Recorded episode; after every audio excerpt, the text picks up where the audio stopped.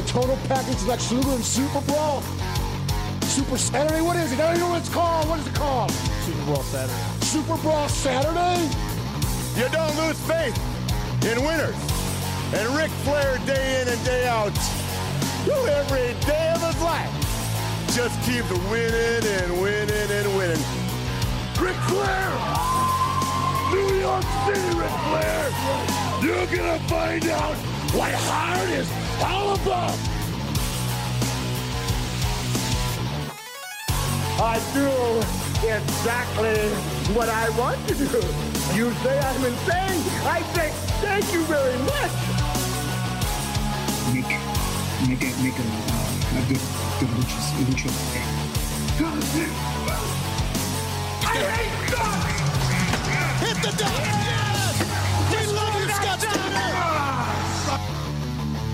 Today, woo, I've got the star and profile like never before.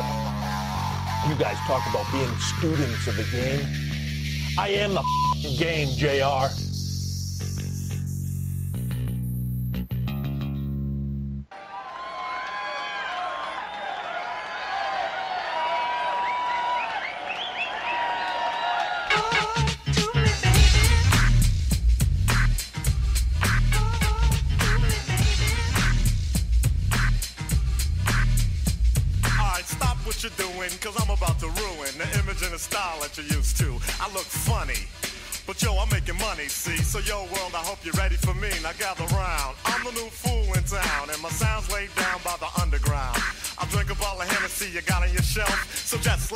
introduce myself. My name is Humpty, pronounced with the umpty. Yo, ladies, oh, how I like to funk thee. And all the rappers in the top ten, please allow me to bump thee. I'm stepping tall, y'all. And just like Humpty Dumpty, you're gonna fall when the stereos pump me. I like to rhyme, I like my beats funky, I'm spunky. I like my oatmeal lumpy, I'm sick with this. Straight gangster Mac. But sometimes I get ridiculous. I'll eat up all your crackers and your licorice. Oh, yo, fat girl. Come here, are you ticklish? Yeah, skinny. It never stopped me from getting busy. I'm a freak. I like the girls with the boom. I once got busy in a bathroom. I'm crazy. Allow me to amaze thee. They say I'm ugly, but it just don't phase me. I'm still getting in the and I even got my own dance. Well, that's an edit and a half version I didn't know I downloaded. Uh, what is going on, everybody? It is Dirt Sheet Dudes. I am Boxman. Thank you for joining us on this Friday evening right here. A Smark, how you doing over there, sir? I'm doing well. I too once got busy in a Burger King bathroom. How are you?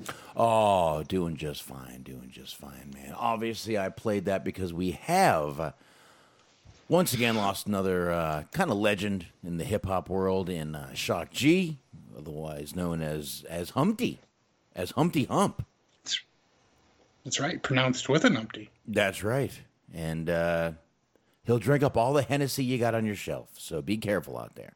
But um, you know this, believe it or not, this does tie into Wednesday's show because we played Prince and Prince really loved that song and actually did a song with Digital Underground called uh what was it called here? Love uh Love Sign. There you have it. So you know we tied all that in right there. But uh, I gotta tell you, this time I was still listening to hip hop. This is what hip hop was. It was still fun, and um, you know, like I said, Shock G, real name Gregory Edward Jacobs. Um, you know, he, he was only fifty seven, which Jesus, man, you hear 57 when you're my age and you're like, wow, that's just not fucking far away. Uh, it's just not that far away. So, you know, it, it's, but this is another guy that uh, he also, Smark, was uh, behind Tupac's first album. hmm Yeah, he was a co-producer. Absolutely. So he saw something in Tupac, um, and uh, you know did that with Prince. But he was also kind of he also considered his music where George Clinton and the Parliament Funk left off. That he picked up from mm-hmm. there, had a little funk to his music, a little this, a little that. I can't say I disagree with him, man. I always liked a lot of his music, and like I said, I was still listening to this kind of, you know, the the hip hop back then. It still had some, still had a little meaning to it. they didn't, they didn't just rap about bitches and hoes. So it was just a little different back then, but uh, definitely, if uh, if you grew up in the '90s, this was a song you heard that I just played, and um, Digital Underground was a big a big part of the '90s. hmm for sure. Yeah, that- that Sex Packet album was really good shit. I really enjoyed it. Um, I was always more of a fan of the West Coast stuff because it was, like you said, a little bit more funk centric. I always liked the instrumentals to those a little bit more than like some of the East Coast stuff. Yeah, and I I, I, I like the the kind of funky beat that he uh, that he had, and you know I, I always like George Clinton too because his his music was always great and fun, and you know it was just so creative. And uh, obviously he's from the uh, House Party movies, which I love too.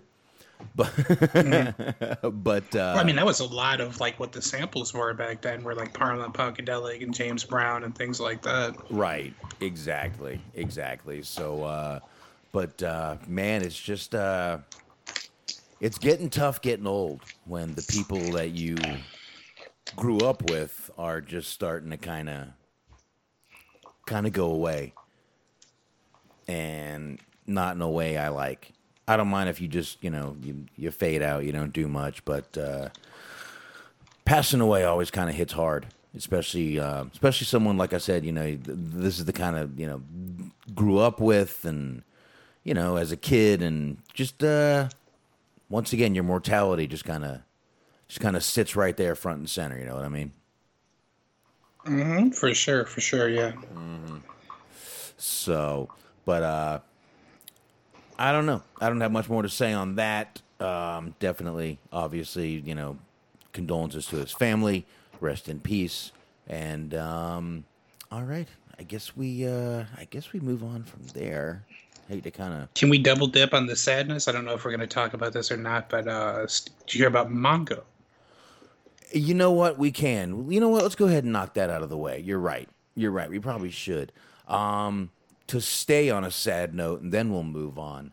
Um, Mongo McMichaels, who, I mean, a lot of us, you know, obviously know him from WCW. Those were and or football, depending on what kind of fan you are. Um, but uh, he has been diagnosed with ALS, Lou Gehrig's disease. Um, I've never known anyone with Lou Gehrig's disease. Honestly, it's a very, very rare disease, Mark. Uh, around 20,000 people per year uh, are diagnosed with this. But if you look at the, you know, just right now, the videos of him and everything, and basically he's he, he told everyone today that or the day before he can't he can't even sign his name, do anything.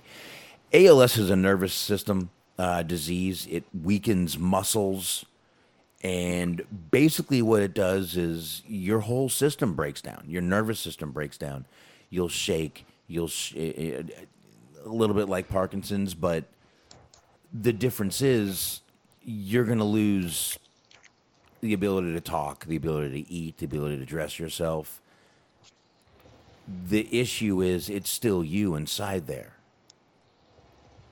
Just Right. just you know you, it's not a brain disorder it's not a brain disease so it's still you in there you just can't eventually you're going to get to the point where you can't just you can't talk you can't dress yourself you can't you can't do anything but you're just sitting there in your own hell uh now i Yeah, exactly. yeah, I do know this disease takes about one, two years to completely run its course, and there's nothing you can do. There's absolutely nothing you can do. I feel absolutely horrible for the family that has to watch people go through this disease. Um, just literally, there's not a damn. You, you are helpless watching your loved one go through this disease and watch it run its course. And I, I, I can't even imagine what his family feels like right now, man. Can't even imagine. Yeah, absolutely. Yeah, I I mean, it's got to be devastating. Like you said, you know what's going on, but there's not really much of anything that you can do about it. You just sort of let time take its course on that. Um, I, you know, I will say, obviously, I grew up, you know, watching him wrestle to some de- to some degree, and then obviously, of course, being a native of Chicago, he is he was a former member of the '85 Chicago Bears. Who Pretty much all of them are mythological figures at this point, especially the longer we go without winning a championship and the farther away that seems, you start to cherish those members of the team even more so. And then, you know, like, obviously, was he the best wrestler? Yes, he was because he was a member of the 85 Bears, as I told you, and they are gods to us. So, but I mean, you know, we, he was always kind of fun. He was always an interesting character. You know, they had that whole. They had the whole Twitter account dedicated to some of his more interesting moments in WCW. That that's our Mongo account. Go ahead and check that out if you haven't already seen it. And he, he he was actually pretty solid on commentary. I will say. I mean, not you know the greatest, but alongside other people with like you know Bobby Heenan, and Tony Schiavone. You know, was he always had a good contribution. I thought. Absolutely, and I mean, let's face it, to be to be sitting there with with with Bobby Heenan trying to trying to get anything in is probably just not even you know worth it. But uh, he always did. You know, I, I I did enjoy him in WCW. Um, and that 85 Bears team, man, y'all don't understand the Super Bowl shuffle, the the popularity of that team at that time was undeniable.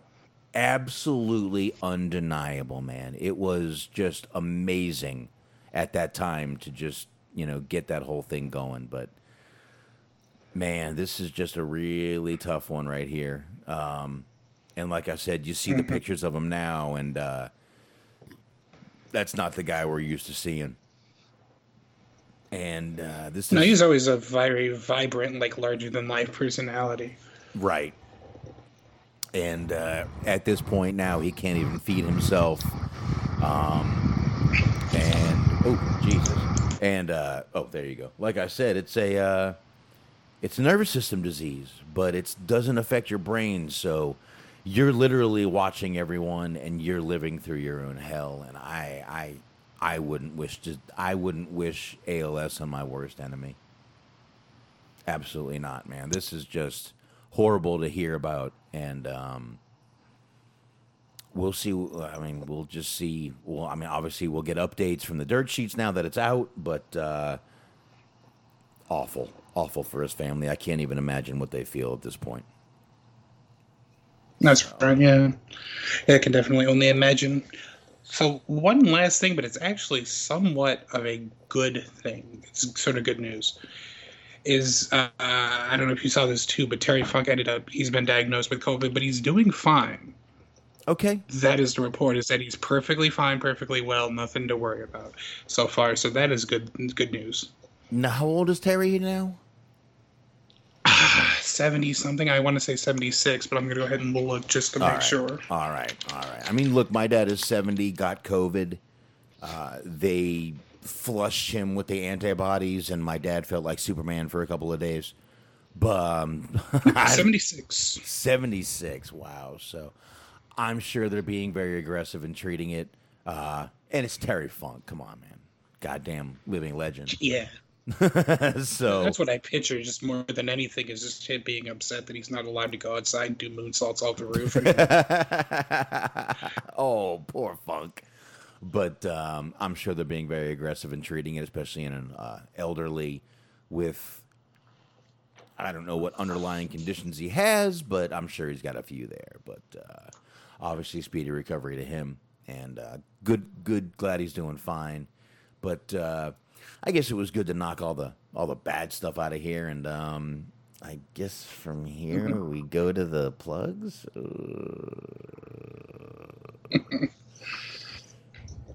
well, we could do them later, either way. Yeah, really let's them at the end. Let's them at the end. I don't even feel right knocking into the plugs at this point. But um, yeah, it's uh, you know a couple of really just bad stories right there. But we do have plenty more to talk about tonight. That is actually better news on that front.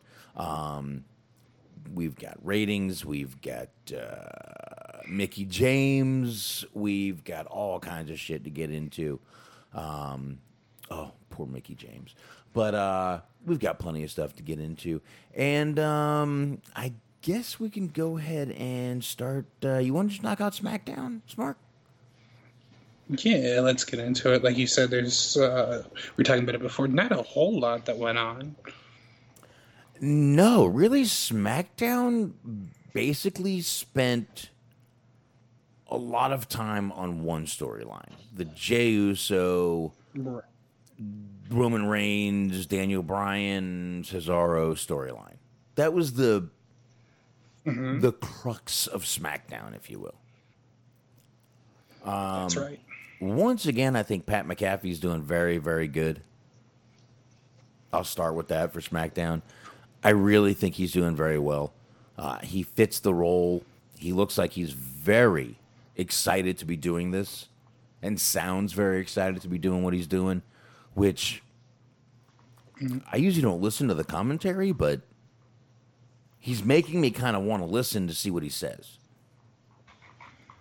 Uh, he sticks out because he feels like he's like actually alive. He feels like he's an actual person Right. that is reacting to things and being excited about them, and not just reiterating the same sort of talking points over here everybody else say, which is a good thing for us. But like, I don't know. Like, I would just say appreciate him while we have him. Because I don't know how much he's going to tolerate, like Vince yelling at, at him for just not plugging this or plugging that. Well, that's Cole's job. I got a feeling they're leaving that all to Cole to Cole to kind of uh, be the front man for all that stuff and notice Cole is doing all that. And then you got McAfee kind of just being the play-by-play color guy. So And plus, honestly, what it makes me miss more than anything is just the two man announce team.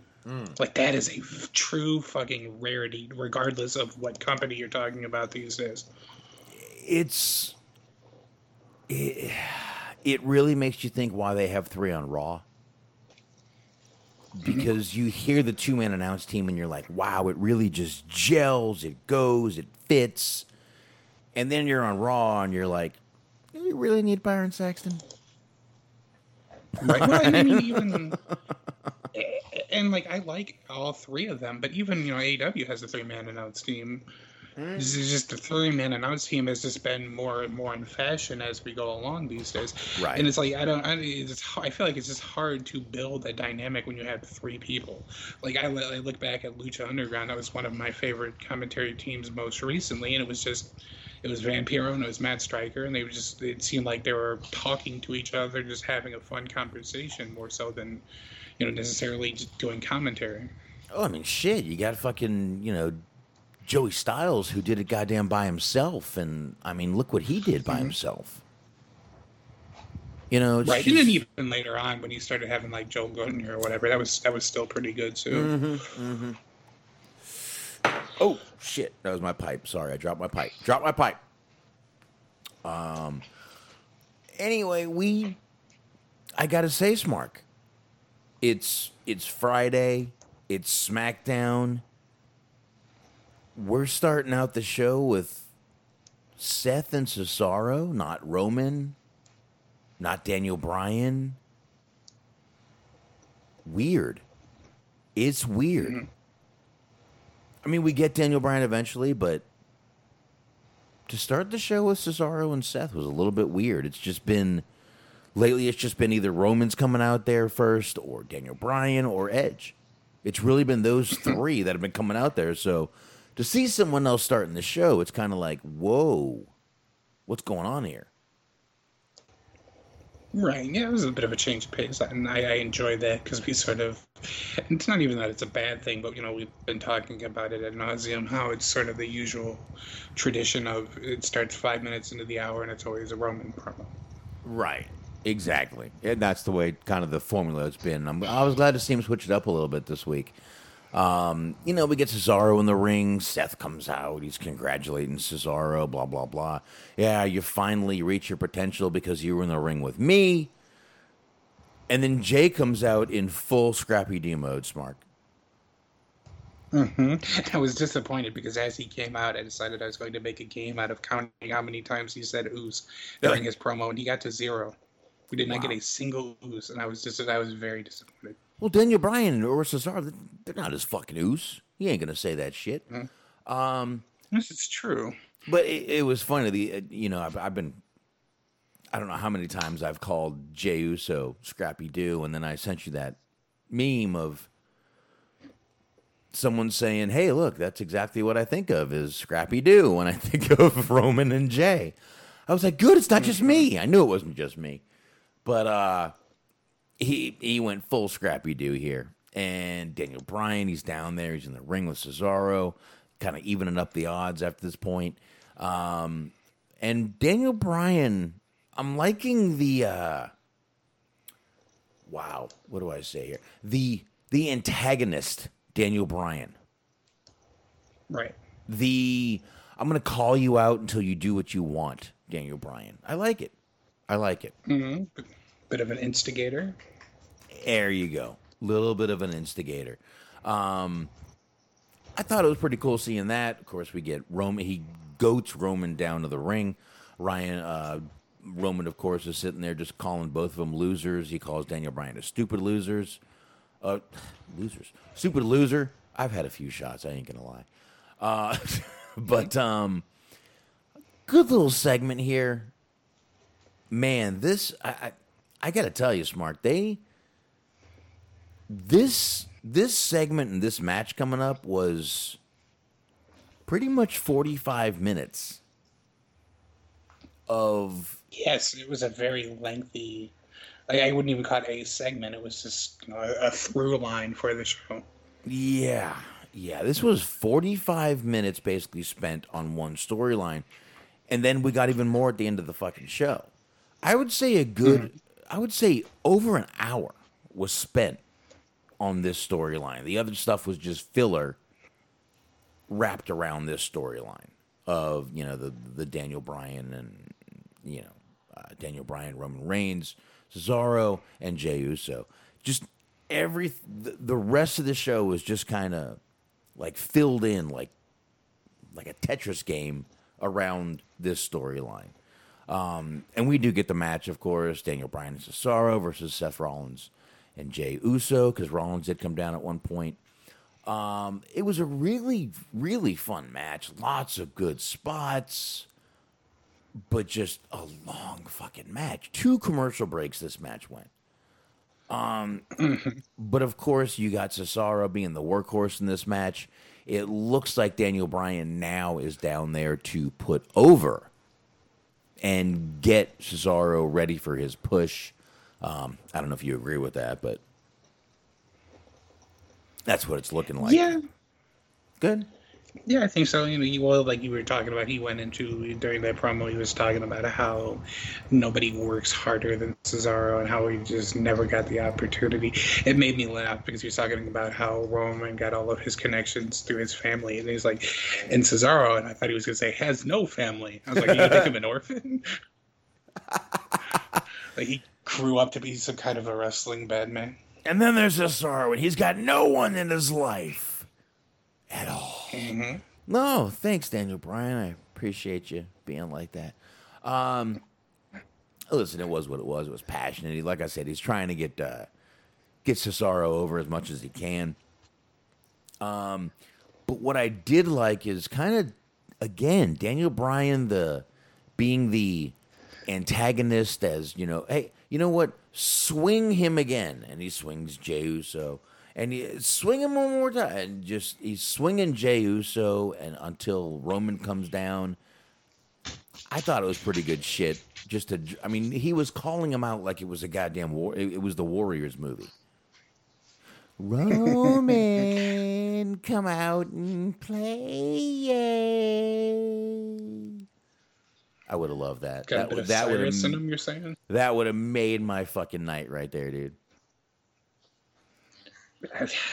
Man, th- th- there needs to be, or there needed to be more. It would, it would have worked way better in the '90s, but you could still do it.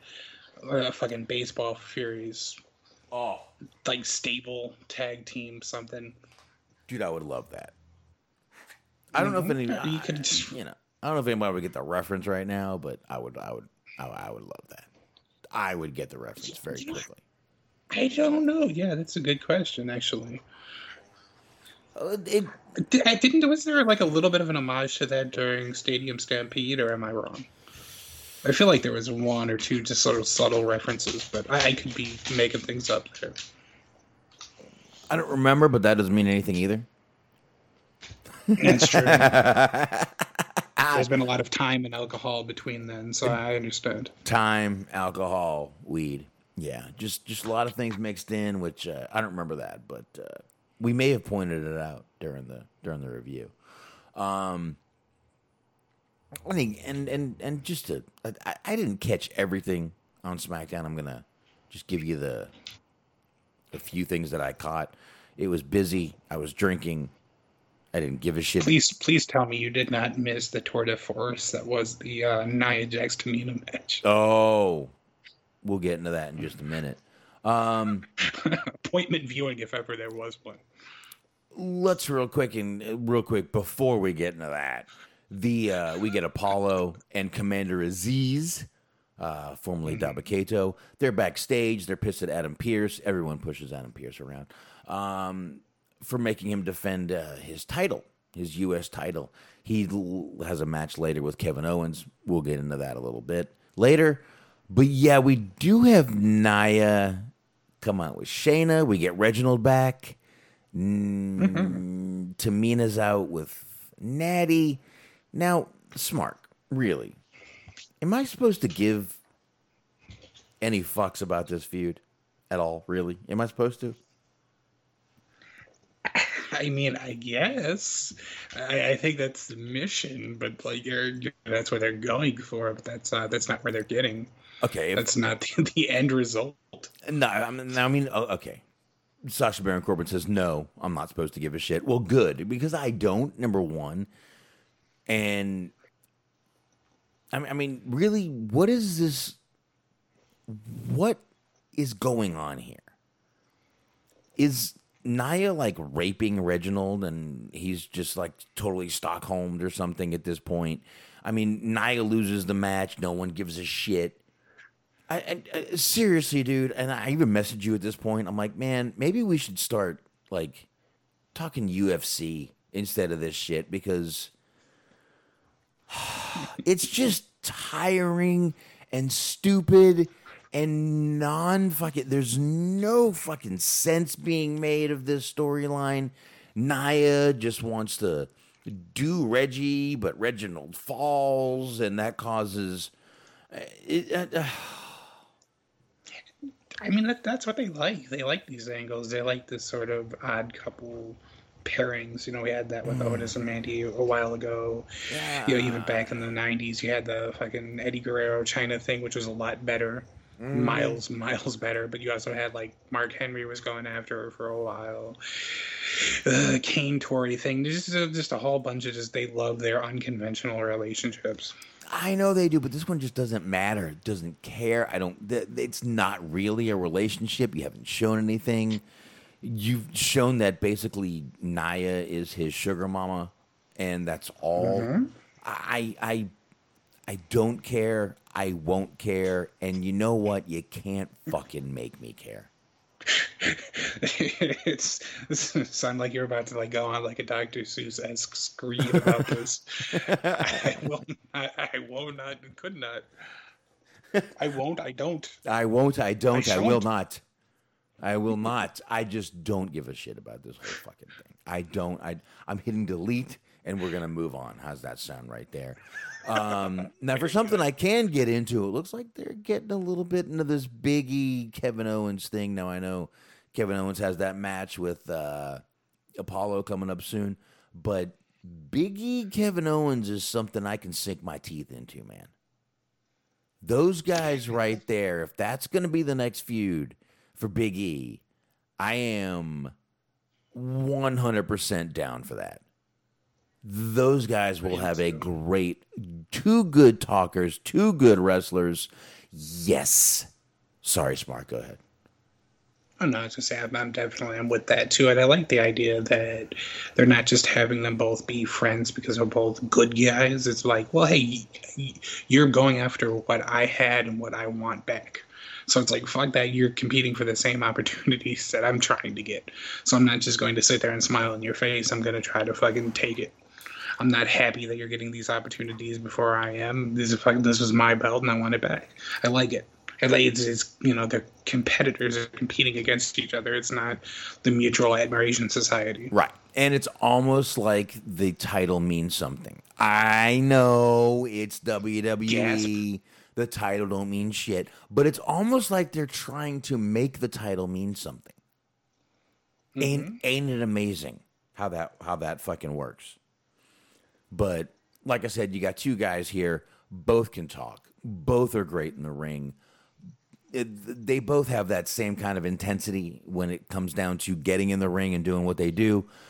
Ooh, Big E Kevin Owens is something I can sink my teeth right into, man. I'm hoping that goes a lot further, a lot further. So, um, a little bit after that, we get uh, Daniel Bryan back there now with Adam Pearce. Now, even Daniel Bryan pushes Adam Pearce around. Good guy. Daniel Bryan even threatens Adam Pearce, Mark. He can't be, he's he's the neglected stepfather of, of management. The poor guy just can't get any respect. He's the perennial substitute teacher. Oh, and oh, do we have some management stories to get into tonight?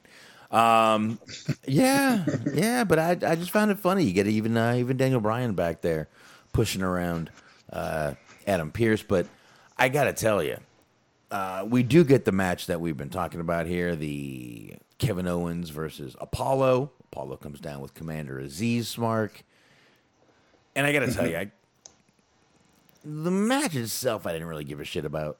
I really didn't. I knew eventually Azeez were going to either get involved or cause a DQ. The best part of this match was after the match when Sami was dancing around Kevin Owens after he lost. That was the most epic part of the match right there, which wasn't even the match. Oh, airplane. Okay, there we go. Oh, Right, and, and I, what I really enjoyed about it was that they just purposely left the camera on him for like a really unnaturally long time. yes. Just because it was like, all right, this segment should have ended about a minute or two ago, but fuck it, it is so damn entertaining. We're just gonna run with it. Oh, Sami dancing is very entertaining. I think we need more of it. Um, but yeah, that was the best part of the match that wasn't part of the match. That makes sense. Yeah, there we go. That makes sense. That makes sense. Right? Right? And I enjoy I enjoyed the uh, Pat. Speaking of instigating things, I enjoyed Pat McAfee on commentary. The whole, you know, while we were on while we were at break before you got over to the commentary table, Michael Cole asked me, so I'm going to ask you, what the hell are you doing here? like I enjoy how you just throw him under the bus. Just sitting here dancing. Uh, um, all right, now Smark. After all that, after all that, um, Aleister Black. Yes, We're trying this again, huh? we are trying this again. I, I I really have nothing. We're trying this again. Um, I mean, to be fair, I think last time he was on Raw, so I mean, it is. I know, I know, it sounds weird to say, but it really is sort of a different atmosphere creatively, a different creative structure. It seems like they actually try to tell coherent stories on SmackDown. We don't always get there, and you don't always care about them, as you previously established with the whole Nia Jax Reggie thing. Uh, but they at least try to tell stories, and this is at least somewhat of an attempt to give him a fresh start. I mean, he has talent. They just have terribly underutilized guy.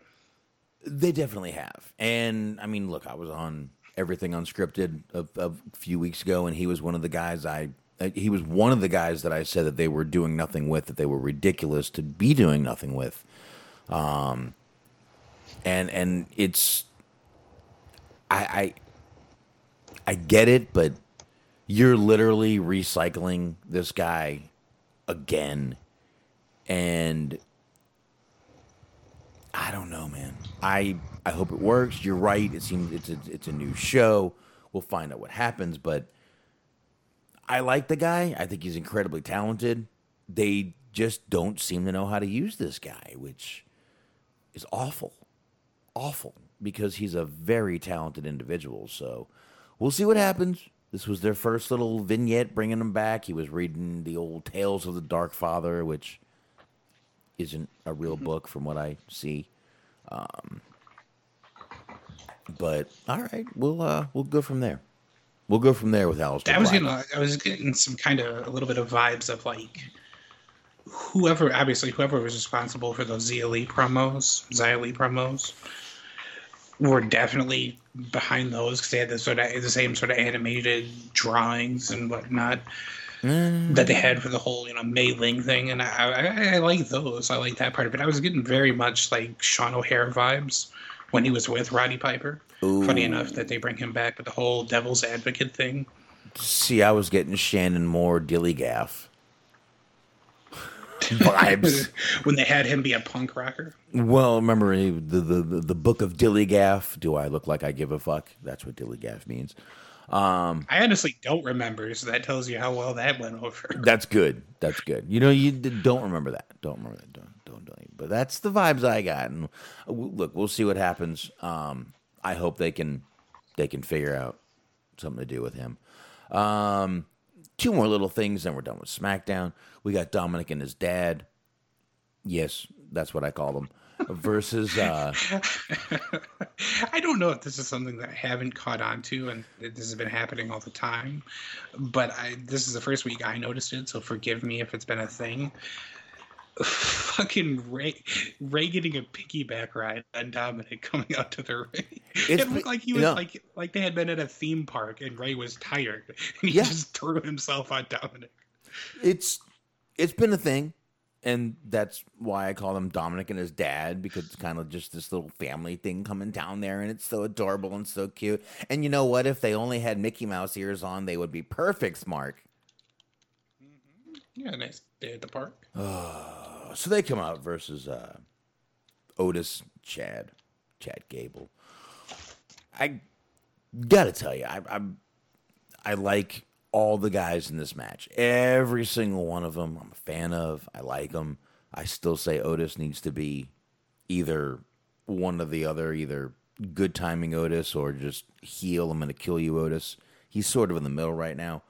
But at this point me and the wife had had a few and I really just started losing interest in this show. I don't know why. This match took me so far out of this show. I just didn't give a shit. Do- I mean, I know Dominic and Rey won, or Dominic and his dad, but I, I, it, it just something about this match just totally took me out of this show.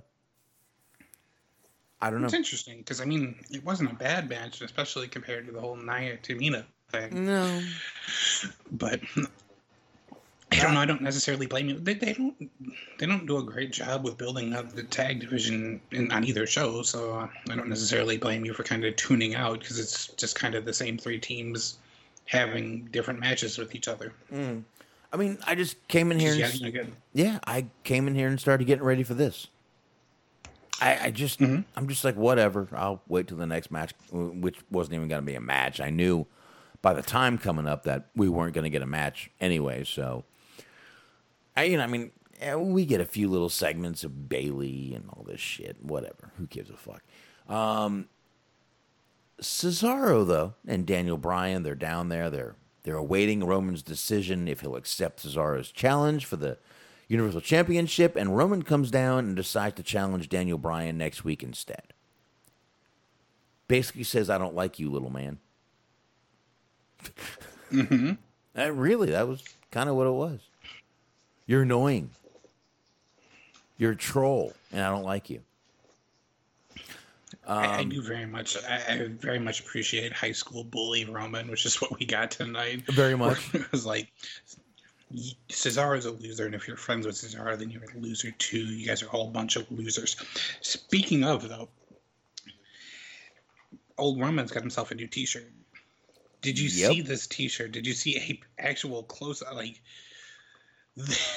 this fucking T-shirt is an all-timer. Like I didn't, I didn't really fully appreciate it while he was out there, but I saw a, I saw a picture of it on Twitter, and my goodness, I, I I don't care who you are, no matter like what gender you are, what sexuality, what race you are. There nobody. This unifies everybody in the sense that nobody is going to wear this outside in public. It is a it is two men on top of each other and then another man laying right next to them. You don't think anybody wear How that? else can you describe it? You don't think no one, anybody wear that? You don't, really? You don't think so? I think as a No. gag maybe, but Okay. like Well, you know, we got. I don't know. Leave me alone. Um, this was very much in line with like the fucking Sin Cara penis shirt and the always pounding ass shirt of just like Uh. unintentionally highly homoerotic. the always pounding ass shirt is a is a very rare get. So if you can get it, definitely. Um, I I did catch the shirt. It was it was interesting. Um, Roman basically makes this a loser leaves match. Basically, I mean that's kind of what I got from it, right? Well, not so much that both of them would leave, or that you know the loser would leave. It was that if Daniel Bryan didn't win, he would be gone. Right. Yeah. uh, All right. You're right. I, I I said it badly. He makes it a if Daniel Bryan loses, he leaves match. There you go. So I don't know. Brian Daniel Bryan accepted, and um, we will see what happens next week. There you go. More time spent. Uh, let's see if they spend more than forty five minutes. Let's see if they can break their record next week on how long they spend on this storyline. What do you think? Uh, I don't know. I I wouldn't be surprised if we got there. Like maybe an hour dedicated to it because I feel like it's going to be a pretty lengthy match, and then you're gonna, if you have you're you're teasing his career potentially being over, you're probably going to show some highlights of his career, so it'll probably be a pretty lengthy endeavor. Yeah, probably. So we will definitely find out next week. But um all in all that was SmackDown. Not the not a great show, not a bad show. I would say middle of the road show for me. That seems fair. I would say about the same. All right. There you go. Um, now we got some news to get into. Again, this uh, not again, but this may not be the longest show. We've got a ton of stuff to get into, but not everything is uh is a big time talker. So um let's see what happens here. But uh first thing I wanted to get into is a little bit of the ratings coming out of uh, this week. Again, I don't want to sit there and put these ratings on a pedestal because give NXT a little bit of time. They're on, they're the ones on a new night.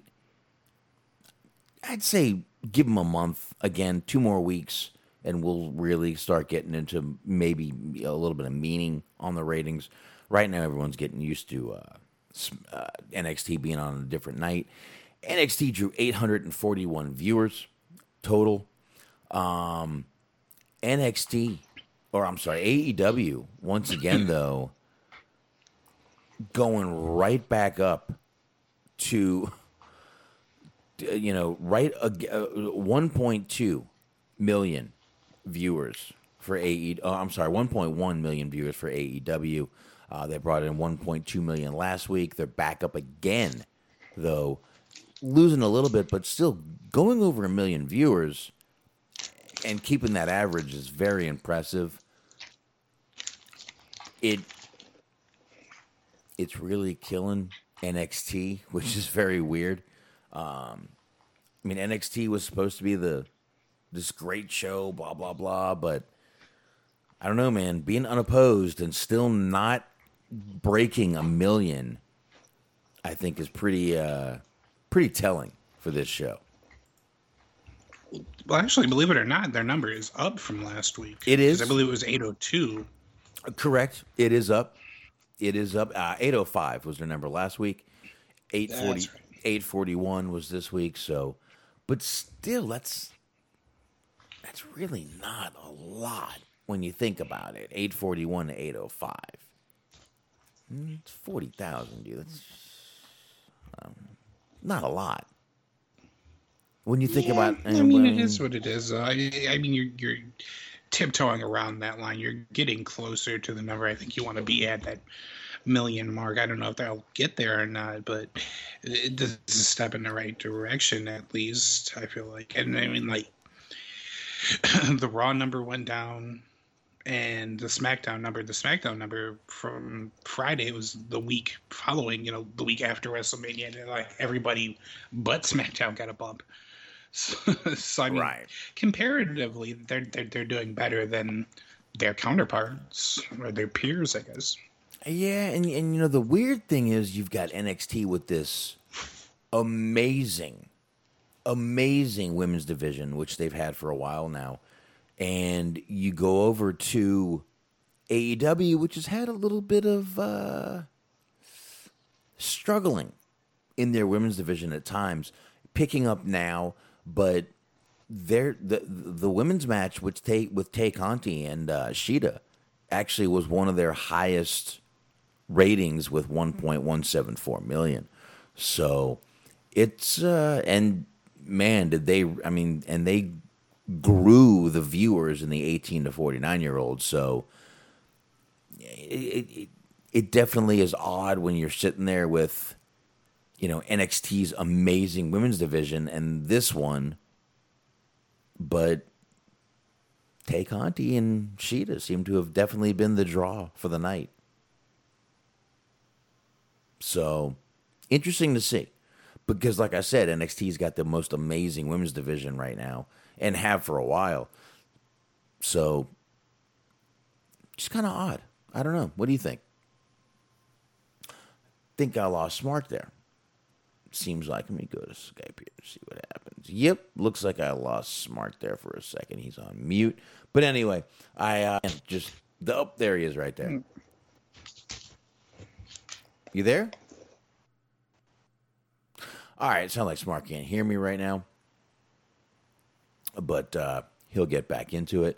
Um, I'm gonna move on a little bit and just hope you guys can hear. I hope you guys can still hear me. Um, a couple of seconds, and go. We got everything working here. One more time. Yeah, Mixler is running, so uh, I don't know what happened there with Smark, but uh, hopefully he'll be back in just a second here. But anyway, we're going.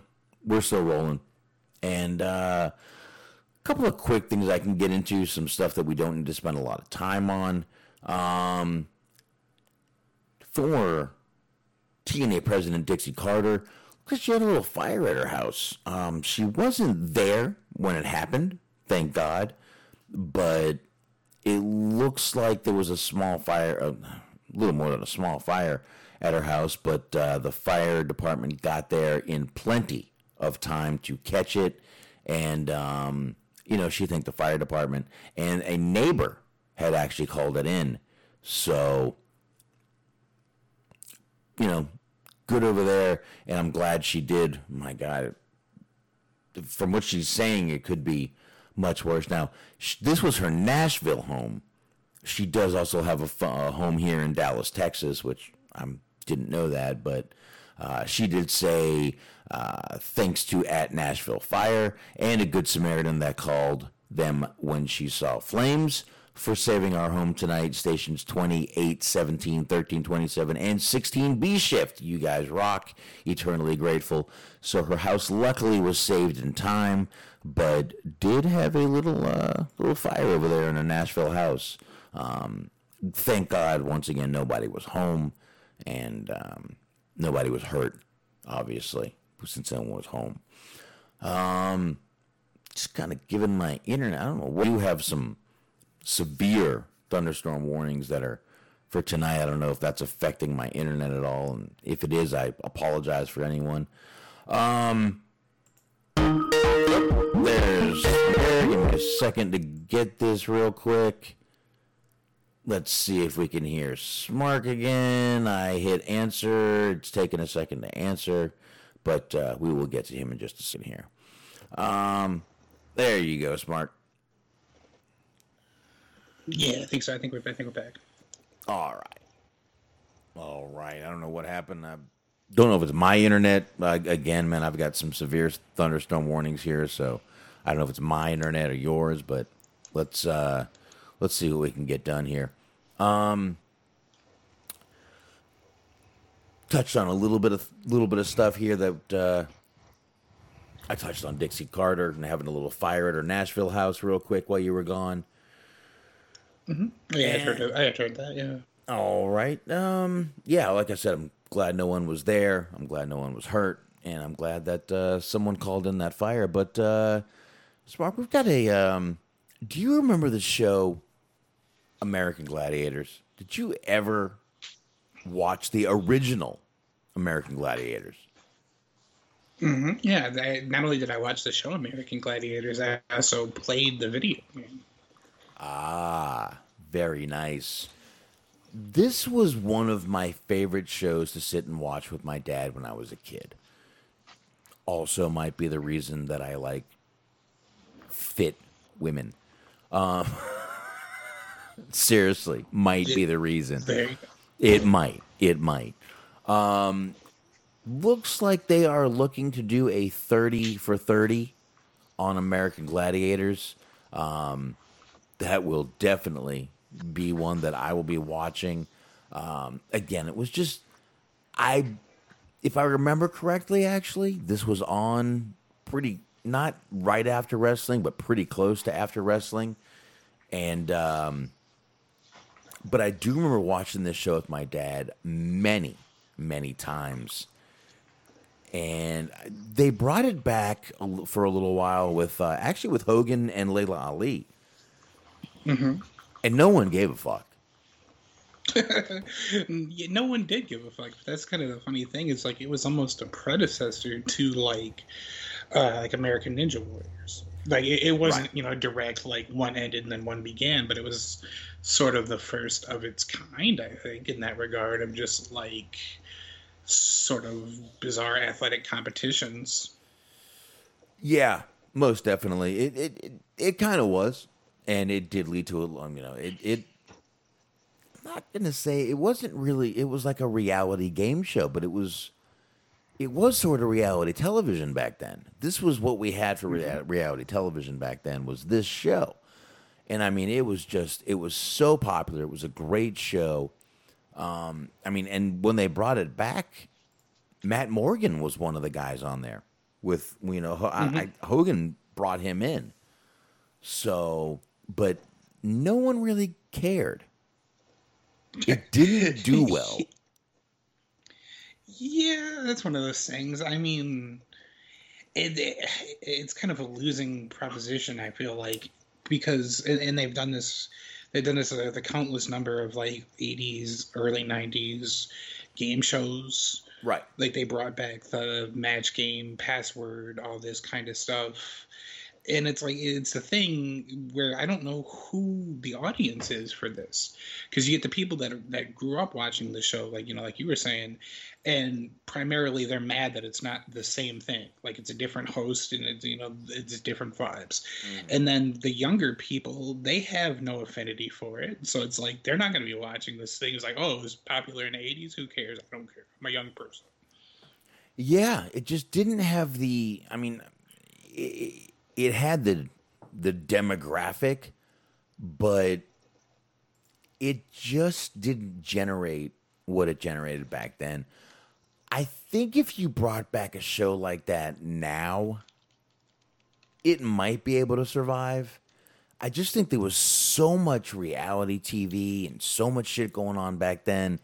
And I mean, Hogan and I mean, look, Laila Ali is fucking amazing, athletic, talented, beautiful. But I, I'm not blaming it on her at all. Not at all. But her and Hogan being the hosts, I think, might have just been kind of a no one cares thing. And not only that, but I mean, like people are inundated with fucking game shows at the moment, or like even you know even back then, Right. but you know especially now. Yeah, and you don't even really know what to think of it. Is it a game show? Is it a reality show? Is it a reality game show? It's tough, but the fact that they're doing a thirty and a thirty for thirty on the original show, um, like I said, I was a huge fan of that show. I I know it, looks like- it looked like it would be a lot of fun. The Oh, fucking yeah. the like I, I forget what it's called, but like the jousting competition where you're like up in the air. It was those it- platforms. It, was called Joust. Um, Mm-hmm. Great video game, by the way. One of my favorites. Joust, the original. the fu- and the fucking the roll like the rollerball thing that you get into, like the human hamster wheel. There was Mhm. actually an episode of The Simpsons where uh, Milhouse's mom was dating, I think it was Thunder, and they show him like taking Milhouse to school in the fucking the little like human hamster wheel ball thing.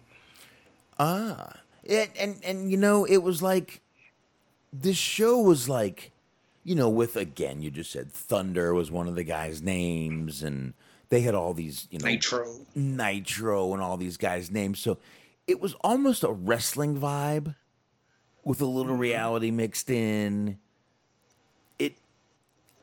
It it just fit back in the 80s and even the early 90s, but I again I remember I, I think this came on either right before or right after wrestling, but I remember sitting there I remember Saturdays pretty much we just sat around me, my dad, watched TV.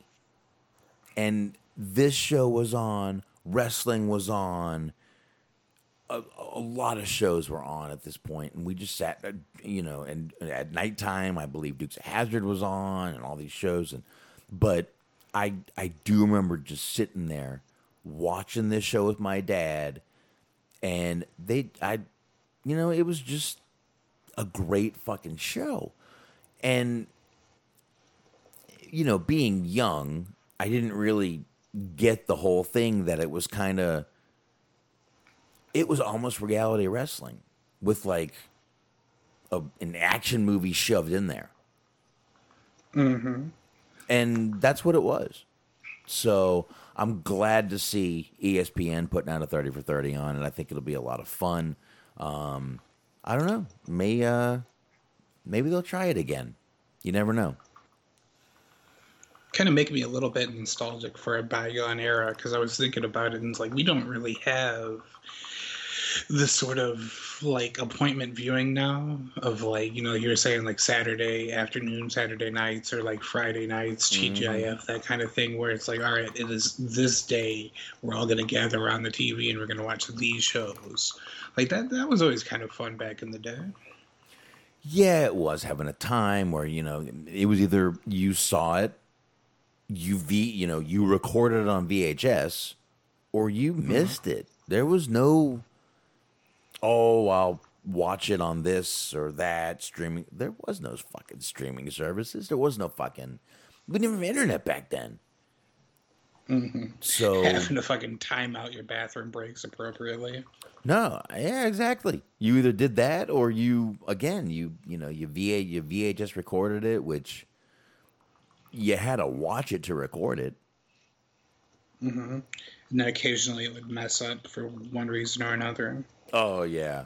Yeah, God forbid, you know, something happened or you know, you never yeah, man. Just just just crazy, crazy shit going on. But I did love this show. I'm glad they're doing a 30 for 30 on it.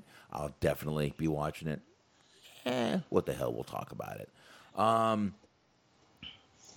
but uh, all right, Smark. You know what? You uh, you sent me a couple.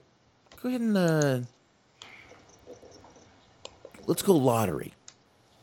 Pick one of Go with the yours. Lottery. Let's go lottery. I'm stalling time because I know you never have them pulled up right away. and I actually do this time. So All there you right. go. How about it? I, it was more of the only real delay in that was just me trying to decide which one I wanted to go to first. But since we were talking about SmackDown, we'll go ahead and uh, potentially offer up maybe a teaser as to what might happen next week. This is from Fightful, and it says Daniel Bryan wants to keep wrestling and wants to wrestle everywhere. Bryan has openly discussed his desire to wind down his career as a full time wrestler as his current contract with WWE expires. During a meet and greet session ahead of WrestleMania 30, Bryan once again confirmed his contract is up soon and he's figuring out how to balance wrestling with being a father and husband. Ain't no doubt about it, he's a family man. Mm-hmm. Quote, My contract is up soon. We need to figure out what's good balance between home life and wrestling. I never want to stop wrestling. I love it. It's just figuring that out, he said. When asked if he could wrestle elsewhere, Bryan said, quote, It'd be interesting if I could wrestle in different companies and WWE. That's something I'm trying to weasel my way into right now.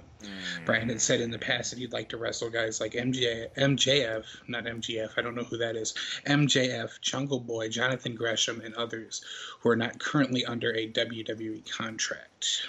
So that's interesting, I suppose. He also talked about uh, this is a different article how he kind of felt sort of disassociated while he was wrestling the main event, where he just like he was there, but he just didn't really feel like he was into it, and how that might be a sign that he might want to consider uh, hanging things up. So maybe that's also a thing, but. It seems more and more like I I wouldn't put money on it that he's going to go elsewhere. It seems like he's he knows where his bread is buttered and he has a lot of opportunities with them, but you never know. No, no, no, no. You, you never know. And it brings a little bit more light to the storyline coming through with him and Roman Reigns. Um, doing other promotions and wrestling for WWE isn't exactly their wish. Really trying to tread lightly here. Um, it's not what they want anyone to do. They want you there with them or nothing. So that's pretty much it. But like I said, it puts the storyline with him and Roman into a little more of of a light because if he wants to wrestle other places, maybe WWE already told him that. Listen, you can you can do that, but you can't be here if you do. Right. So yeah, and like, and I don't even really so much blame them right now because, like we were talking about before, with uh, AEW and like some of their people going to other independent shows and wrestling there, and then like there being outbreaks where it's like if you let somebody else go somewhere else and wrestle right now, you're risking them coming back and potentially being infected and then potentially infecting, you know, other members of the locker room. It's not necessarily like they don't go other places and do other things, Right. you know, in their downtime that potentially could expose them to that anyway. But I mean, you're sort of trying to mitigate the risk, I guess, in, in some regard. But that's the interesting thing is like he, he would have an opportunity right now to wrestle pretty much anywhere else because like you know there's so many companies right now that have kind of an open door policy or they're a working relationship with other companies where it's like you could wrestle in AEW, you could wrestle in New Japan, you could wrestle in Impact if you wanted to. I don't know why anyone would, but there you go. but you just can't you can't do that and also still wrestle for WWE. So it's kind of a matter of do you want to wrestle for one company where you have, you know, they're paying you this money, giving you these opportunities as like an executive, and, you know, your wife has a reality show with them and all of that? Or do you want to be able to wrestle for various companies, but you have to make that jump? Right, and I think it's great that Daniel Bryan wants to con- kind of be that that journeyman wrestler that'll go out and you know, go to this promotion and that promotion and put on these amazing matches, these these five star matches. If Dave Meltzer will give him, will will grace him that. Um, I think it's great. I really do, but it's also a different time, a different business, and to do that and still be in WWE, I feel is kind of never gonna happen. Just to be honest, it's never gonna happen. Probably not. I mean, it's an interesting thing. and It's a fun thing to kind of think about and potentially imagine, but you really have a potential to open up Pandora's box with that because it's like, all right, well, why does he get to do it, but I don't get to do it? Right. So, like you just you're you're asking for trouble. Right, you are, you, and you you said it perfect. It's it's Pandora's box. It's yeah, yeah, it is, and I mean it's basically what happened when, I mean think about CM Punk and uh, Brock Lesnar when you know Brock Lesnar would come out there with a Jimmy uh, John's shirt on, and you know CM Punk was offered a advertisement and they wouldn't let him do it. Right. You know, it, it, it, I'm just, I I know that's not the same thing, but I'm just kind of trying to bring a little bit of, you know, a little bit of contrast to it. So, um, Well, I think he, I think when he won the belt, when he did that whole like contract expiring Money in the Bank, he won the belt. I think his plan, what he was wanting to happen, was to go to you know like little independent promotions and defend it there, or just be there. And they obviously nothing came of that. right. And that was his idea. And they were like, no, no, no, no, no. Just please, uh, just, just put your little signature here and we'll, uh, we'll just do what we usually do. We'll, you know, we'll, we'll do the status quo. So that's what that that's kind of what they did. But um, I don't know. I, I I think if Daniel Bryan does get out and becomes that journeyman wrestler, I think it's going to be something that we haven't seen in a while. Um, he could uh, he could potentially start something back up that, uh, like I said, we haven't seen in a long time. So we'll see what happens with that. We'll see what happens. Sure. Or if he just stays in WWE and we go back to status quo. Um, now, Smark, Yes. I need to take a quick break. My Okay. vape batteries just died. I got more sitting in the other room. I just got to go grab them, and I'm going to go ahead and pee.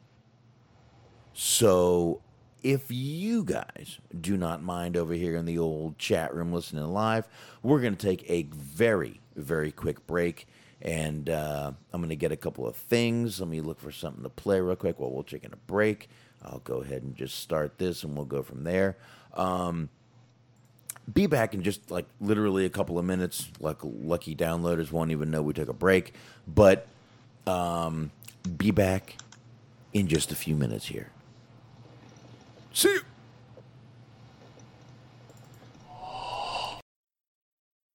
And all right, folks. Sorry about that. Had a little issue there. Listen, I know it's a little douchey to do the vaping, but I smoked for 20 years. It's either this or I'm going to smoke a cigarette. I don't want to smoke a cigarette. They taste like shit to me now. So, anyway, back to what we were doing, this whole little thing here. And we really don't have that much more to get into. Um, we got a few. The, the Mickie James thing obviously is uh, a very convoluted tale that um, Indeed. over a garbage bag, which which is very strange. But um, real quick, I'll get into this whole thing real quick with uh, with Charlotte. Um, once again, Smark, it seems that Dave Meltzer has shoved his foot in his mouth. Uh, he was talking about Charlotte and how she again now is taking time off, being suspended. And you know what? Let, let me let me let me let me pull it up on this other computer here, and I'm just gonna play it for you guys. Give me one sec. What he says, and then I'll kind of say what Charlotte said. Give me one second here, Mark. I'm pulling it up, my brother. Old Mr. Meltzer has really sort of made a habit of uh, putting his foot in his mouth lately, as we discussed last time. You, yeah, he's really just. I don't know what he's doing lately, but uh, I don't know if he's trying to get just kicked off or what. But All right, I'm gonna, let me go ahead and play this real quick. Right now, it's muted. It looks like it is. Let me do this. Let me do this. Unmute. Roll it back. Okay, so I'm gonna go ahead and play what Dave Meltzer said, and then we're gonna go from there. Charlotte. Yeah, so she's the suspension is is a cover reason because she's having uh, dental work done. So she's just having a complete makeover, you know, and you know that's just basically what's happened. So it's one of those things um, with you know they they make you real subconscious about your looks when you're a woman in in wrestling, and it's just one of the the negatives about it, but it's a reality of it. And so, um, but that's that's why she's going to be out. That's why she was suspended. Charlotte. Yeah. So All right, so we got that. Sorry for the replay there. Um, so Dave says he's having that she's going to have some dental surgery, which seems like it might be true. That's fine, but he, mm, how do I say that? He over communicates a little bit by saying, "Oh, WWE makes you feel self conscious about your body and this and that." He probably should have just stopped at why she's out and left it there. But Charlotte got really offended by this, Mark. Indeed, she did. Um, started off with saying, "Listen, so I get to respond again to a rumor about my body. You know what? This is when I stop. Dave, go to hell." She also at one point comes back with like, you know, Dave, listen, you've got my phone number. You can call me. You can, you know, literally say, "Hey, is this true? Is this rumor and innuendo, or is it actual truth?" Um, man, I like you said, Smark. Dave Meltzer has lately been just sort of inserting foot into mouth. I is he losing it? Is is is he is he a, is, is he heading the the Vince McMahon way? Is he? I, I don't know. Help me here.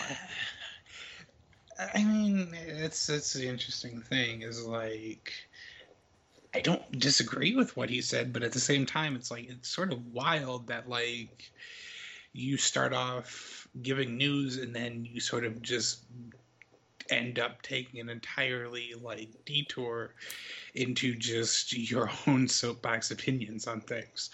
Because like I mean, I'm here for the discussion that this is kind of what they do and this is kind of how they treat their women because a lot of women within their company have what is very visible plastic surgery. Right. Like you can they you can deny it if you want to or whatever, but like it, it happens, and it have you know, and, and that's sort of a chicken and an egg thing. Would they have gotten it if they weren't in the company? You know, who knows? But at the same time, like you're you're giving, like I said, you're giving news. It, it's your goal to inform, and like you, you start off with information that your sources told you or that you believe to be true. I don't know if it is true or not. There seems to be some debate on that. But then you just completely veer off and start going into your own opinion on things. And it's like, mm, that's, that's not always the best position to be in when you're a relied on source for information. No, and, and and I mean, I'm not sitting here saying that you can deny that he's what he said was wrong. WWE makes you, you know, WWE makes you feel self conscious about your body. I think some women definitely that that probably has happened. Um, you know, like you said, we've seen obvious plastic surgery from many women and augmentations. You know, definitely to their body, but I mean, why go into that? She's having dental surgery. That's why she's being out. Okay, done. There's no mm-hmm. reason to dig into that and say that that's why Charlotte's doing it. Maybe she's just doing it to improve herself. Listen, I might joke about her looking different, having plastic surgery. I have no issues with it. I literally have no problems with it. If a woman thinks they need to do this or do that, I think most women naturally are beautiful. Charlotte actually was a very good. Listen, Natty before the surgery was gorgeous. Absolutely. Listen, you go back to, I mean, you can keep going back. Pamela Anderson, before all her surgeries, was a beautiful, beautiful next door type girl. Mm-hmm. She's still pretty. She's still beautiful, but it's not the same Pam Anderson that we first saw. But it's just, I, I- think Meltzer just shut the, at some point, shut the fuck up. There was no reason to expand. Go ahead. I'm sorry. I'm sorry. I'm sorry. Oh no, no, I'm sorry, I didn't mean to cut you off. That's the thing, is like you're supposed to be the pinnacle of like wrestling journalism or whatever. Like you're the number one source for news, and you're sort of the the top program when it comes to discussing what's going on in wrestling. And it's like you can't like have the same type of fucking just reckless slapdash opinions that I have. Like I'm not being paid to do this. You are. This is your livelihood. What the fuck are you doing, man? Exactly. And Weebs brings up that Mickey Rourke was gorgeous before the surgery. Uh, what? Weebs, what the I- fuck are you talking about? I, I mean, it's an interesting take.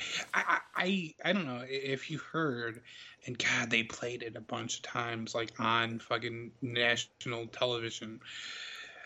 The Joan Rivers mm. tape of her like complications during her operation or her surgery that ended up leading to her passing away. And it was it was like one of the more horrific things I've ever heard because you could just hear her just fucking gasping for air and just like breathing her last breaths, and it was it was pretty intense. So it's like I- after hearing that shit, I wouldn't want to undergo any sort of surgeries or procedures that weren't mandatory in terms of you know maintaining some form of health. Right, and well, they're not mandatory; they're elective. I mean, I know a lot of people that have gone through those. Listen, my dad had his um, cheeks. uh, My dad's had his eyes and cheeks done. I, I don't agree. I age how I age. My my hair goes gray. It goes gray. My fucking eyesight starts going. It goes. I don't give a shit to be honest with you. I'm just gonna let it fucking happen. I know it's gonna happen. Let it fucking happen. But and you know, my dad, when he got his uh, cheeks done, he was trying to get rid of his jowls, like I have. Um, and they did it, and literally one day after, my dad tries to. He, he gets up, he starts showering. He notices he's having trouble breathing after a little bit, he realized that he's literally choking on something. He was choking on his own blood. They had to slit his throat in a spot to get him to breathe again. Yee. Yes. And they and they literally told him we have no time to give you anything and my dad said I don't care. they 70-year-old eh, man by the way. Let me just put that out there. 70-year-old man. And said fuck it, cut it. like like Rocky, cut it Mick, cut it. I mean just but I mean, a lot of things can go. And you know what? I've never heard that Joan Rivers. I didn't ever want to listen to that. She was amazing to me. She was such a just a just a, a, a leftover from her time. Not give a fuck. You know, just didn't care what everyone else thought of her person. And um, I never listened to that that that audio. I, I never wanted to, but it was it was one of those situations where I was watching the news because it was during the summertime and there was some weather that was supposed to be through. So I was trying to see what the, what was going on there, and then it just came on immediately afterwards, and it was just like, "Oof, that was unfortunate." I, I rather would have not heard that. Yeah, never opted to listen to it, but um, always brings up the roast of her. Oh my god, dude, they're, they're, they're su- such great, and she was amazing. I mean, listen, she was in Spaceballs, uh, excellent movie, one of my favorites actually. Um, oh, Weeb's good line. Kenny Rogers gambled with plastic surgery. hmm You got to know when to hold them and know when to fold them. You do. You do. Sure. Know when to walk away. Know, when to when to run. run. Smark, you never count your money. hmm But the chips are on the table. Never. There'll be time enough for counting when the dealing's done, sir. Words to live by. You got to know when to hold. All right. Anyway, uh, I don't know how many times. Well, you I've- know, I mean, islands on the stream. That's that's what we are. no one in between. How can we be wrong? That's right. Sail away with me to another world. All right. Anyway, um, I don't know. I'm the one that's been drinking. Have you? Okay. I, I that's just my mo anyway. You already know this. Okay. We uh we definitely sailed off to another world there. We thank you for tuning into the musical episode of our show. exactly. Exactly. But uh all right. Um anyway, like I said, Charlotte I can see understand being very upset with Dave. Again, just kind of over over talking. Um she was very she she took this personally. She really did. If you saw her a couple of posts like I said, but Meltzer's just seems to be really 2021 is not Meltzer's year, is all I'm going to say. And it's only fucking April. I, I do like the idea of him like having her number and him just like communicating with her from just time to time, just like, so what are you doing? So, about this other time you're taking off, what surgery are you getting now? And look, like I've said, I've made fun of her getting her surgeries and leveling up her tits and this and that, but we're just the stupid opinion show. Dave Meltzer is a different show. Dave Meltzer is a different person. He's been around for a very long time, and he is, you know, smart. Like you said, he's kind of Dave Meltzer's kind of the guy when it comes to news. I mean, all these we're the dirt sheet dudes. All these dirt sheets get their news from guess where? hmm From old Davy Meltz. Old Dave Meltzer. So you know, it's he's kind of the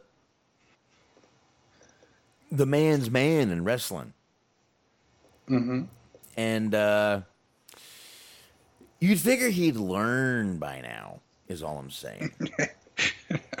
yes, yes, you would. Yeah. So anyway, um, we'll uh, we'll move on from that right there. Now, Smark, you just sent me a, a little clip to play, I believe.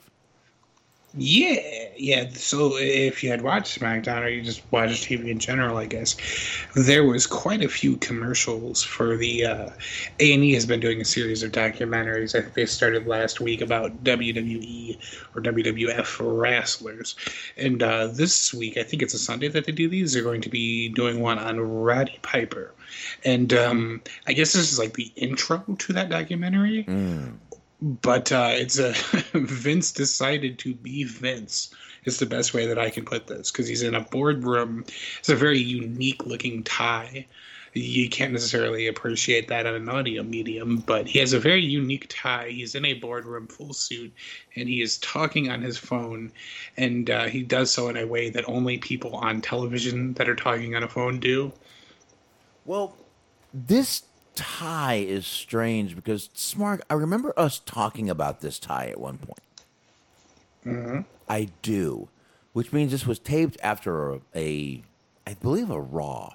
Um, he's got a blue tie, and the actual spot where you would tie it is orange. I love this, by the way. Um, I it do. looks a little bit like a Bobbit. Like if you remember those Bobbit toys. A little looks bit. a bit like that. but basically you've got the the where the tie flows it's all blue. And then right there where the and, and he does have a windsor knot. I do that's the knot i tie. He he's got the windsor knot which is a different color. I like it. I do. I uh i haven't seen one like that but uh if i did i would grab it. Meanwhile the audio though is the important part of this mark. And uh let's do it. Yeah, I'm doing great. How are you? We're just getting ready to do an interview about you. A little warm down there, huh? You what? I. Yeah, not anytime soon, though. You're holding a place for me. It's right, mm, right next to you at the table. Great. No, I, you know, I'm just going to talk about you. All good things, not to worry about it. But great. Thanks, Roddy. Roddy's in heaven. Roddy's not in hell. Yeah, I'm doing great. How are you? Okay, I, I part. first of all, the I truly great part is that they just they had no way of knowing that this was going to come out today in lieu of everything else that had been happening. I saw that earlier today on Facebook, and I got to admit, I did not like listen to it. I was uh, I was slow today, but I was doing some other stuff for my my company instead of uh, the one I'm working for. Um, but I didn't listen to that, and all I can say is, oh my god, um, the fact that Vince, oh, you're saving a place for me, really? Oh, yeah. Vince, I'm sorry, but uh, if you think you're going to heaven, I believe a lot of the people you employed, especially between the 1980s and 90s, will say different. Well, originally it was teased that he was not talking about heaven because he said it's hot down there. So, in case you were wondering, yes, indeed, um, apparently Roddy Piper is roasting in hell, according to Vince McMahon, who, bearing the lead, everybody's getting offended about this, that he would imply such a thing. But nobody is really paying attention to the fact that it has now been revealed that Vince McMahon can communicate with the dead. I mean, we knew that he did have a match against God. Smart. True. Smart. So um, we knew that already. But uh, wow. Um, interesting. And you know what's more interesting? What's that? My parents, again, both, you know, 70 years old, were watching something on television and started, and I don't know what they were watching, but my dad started watching A Dark Side of the Ring hmm, Interesting. and asking me about episodes and if I've seen them and this and that. And I'm like, where did you see this? Now, they're out in East Texas. They have DirecTV. So I don't know where he watched it, but somewhere on DirecTV, you can find old episodes of Dark Side of the Ring. My dad found them and was asking me about them, um, about Owen Hart. Uh, he knew about the Benoit thing. Um, it was just very strange, though. It was very, very strange. Very strange. Um, Now, is your dad like? Does he have any sort of affinity for wrestling? I, I would kind of guess based on context clues that he wasn't like a fan, a regular fan. but- Um, actually, my dad is who got me into wrestling. Is who brought me to my first match. My dad knew a lot of guys in wrestling. My dad knew Nikita Koloff. My dad knew Dusty Rhodes. Um, my dad had a company that he was a sales manager for, more than a sales manager, kind of a a branch manager for at the time. Um, that was in North Carolina. One was in Raleigh. One was in Charlotte. Charlotte, obviously a big territory back then. One of the guys he knew was named Chris Garvey. Chris Garvey was a very good salesman, made a lot of money. Back then, packaging was a different business. I'm just going to leave it at that. It was a different business. Um, these guys were making almost a hundred thousand a month. So, Chris Garvey lived in a very lavish neighborhood, and a, more than more than one wrestler lived on his street. Nikita Koloff was one, Dusty Rhodes was another. So they lived very close, and my dad knew these guys, which I did not know until I was much older when I went to my first show with my dad. But uh, I just kind of, it was something my dad introduced me to that obviously it stuck with me for a very long time. Um, and uh, that's kind of how I got into wrestling was my dad watching it and taking me to matches. Again, I, I again Raleigh, North Carolina was another big territory spot. Uh, so just North Carolina in itself was a territory. So I kind of consider myself lucky for growing up where I did. Because uh, my dad got to take me to some matches, and back then ringside seats were twenty five dollars which you know back in the 80s 25 bucks was probably like 125 now. So it was uh it was fun but finding out things that happened during some of the wrestling shows and the fact that my dad knew some of the wrestlers made a lot of sense after after a long time but uh yeah my dad was a big wrestling fan but just kind of didn't after i kind of got older he didn't really concentrate on it he it's like he led me almost Mhm. so there you go. That was a long story for a for a, a short question. Yeah, no, I like it. It was actually a pretty good story. Thank you, thank you. But uh, Smark, why don't you go ahead and get into your last little Chelsea Green story here? Then we'll get into Mickie James, and man, that's uh, that's pretty much the story of the week. Which we have a lot to kind of tie into that right there. Indeed, yeah, there there is a lot, a Yeah. lot there. Um, okay, so again, Wrestling Inc. There's sort of a common theme here, but uh, you know, Wrestling Inc. So as you said, this is about Chelsea Green. Chelsea Green was among numerous WWE releases that came out last week, despite reportedly just signing an extension in March. While Green did make sporadic appearances on NXT and was even rumored for a main roster spot before an injury sidelined her, she never really had a storyline opportunity during her time with World Wrestling Entertainment. Speaking with Chris Van Vliet on, on Insight, Green noted that her release did feel weird at first, but she's already preparing for her next step. At first, I was kind of emotionless and I got confused. My way of handling that has always been to go into overdrive with what's next, Green said. That's always the way my brain has worked with everything. So even when I became the Impact Champion literally that night, what's next? What am I going to do next? I've always been that way. But it's kind of not been a good thing for me, also. I do feel like it's been good for me. Try that again. I do feel like it's been good for me this time around. It's been good. I've just focused on what is next. How am, how am I going to get my name out there? What do I need to do to kickstart my career back into the wrestling world and everything? I feel really good now. It's crazy. It's only been a couple of days, but it feels normal now. Outside of the ring, Green is engaged to Matt Cardona, formerly known as Zack Ryder, who was among the many talents cut this time last year.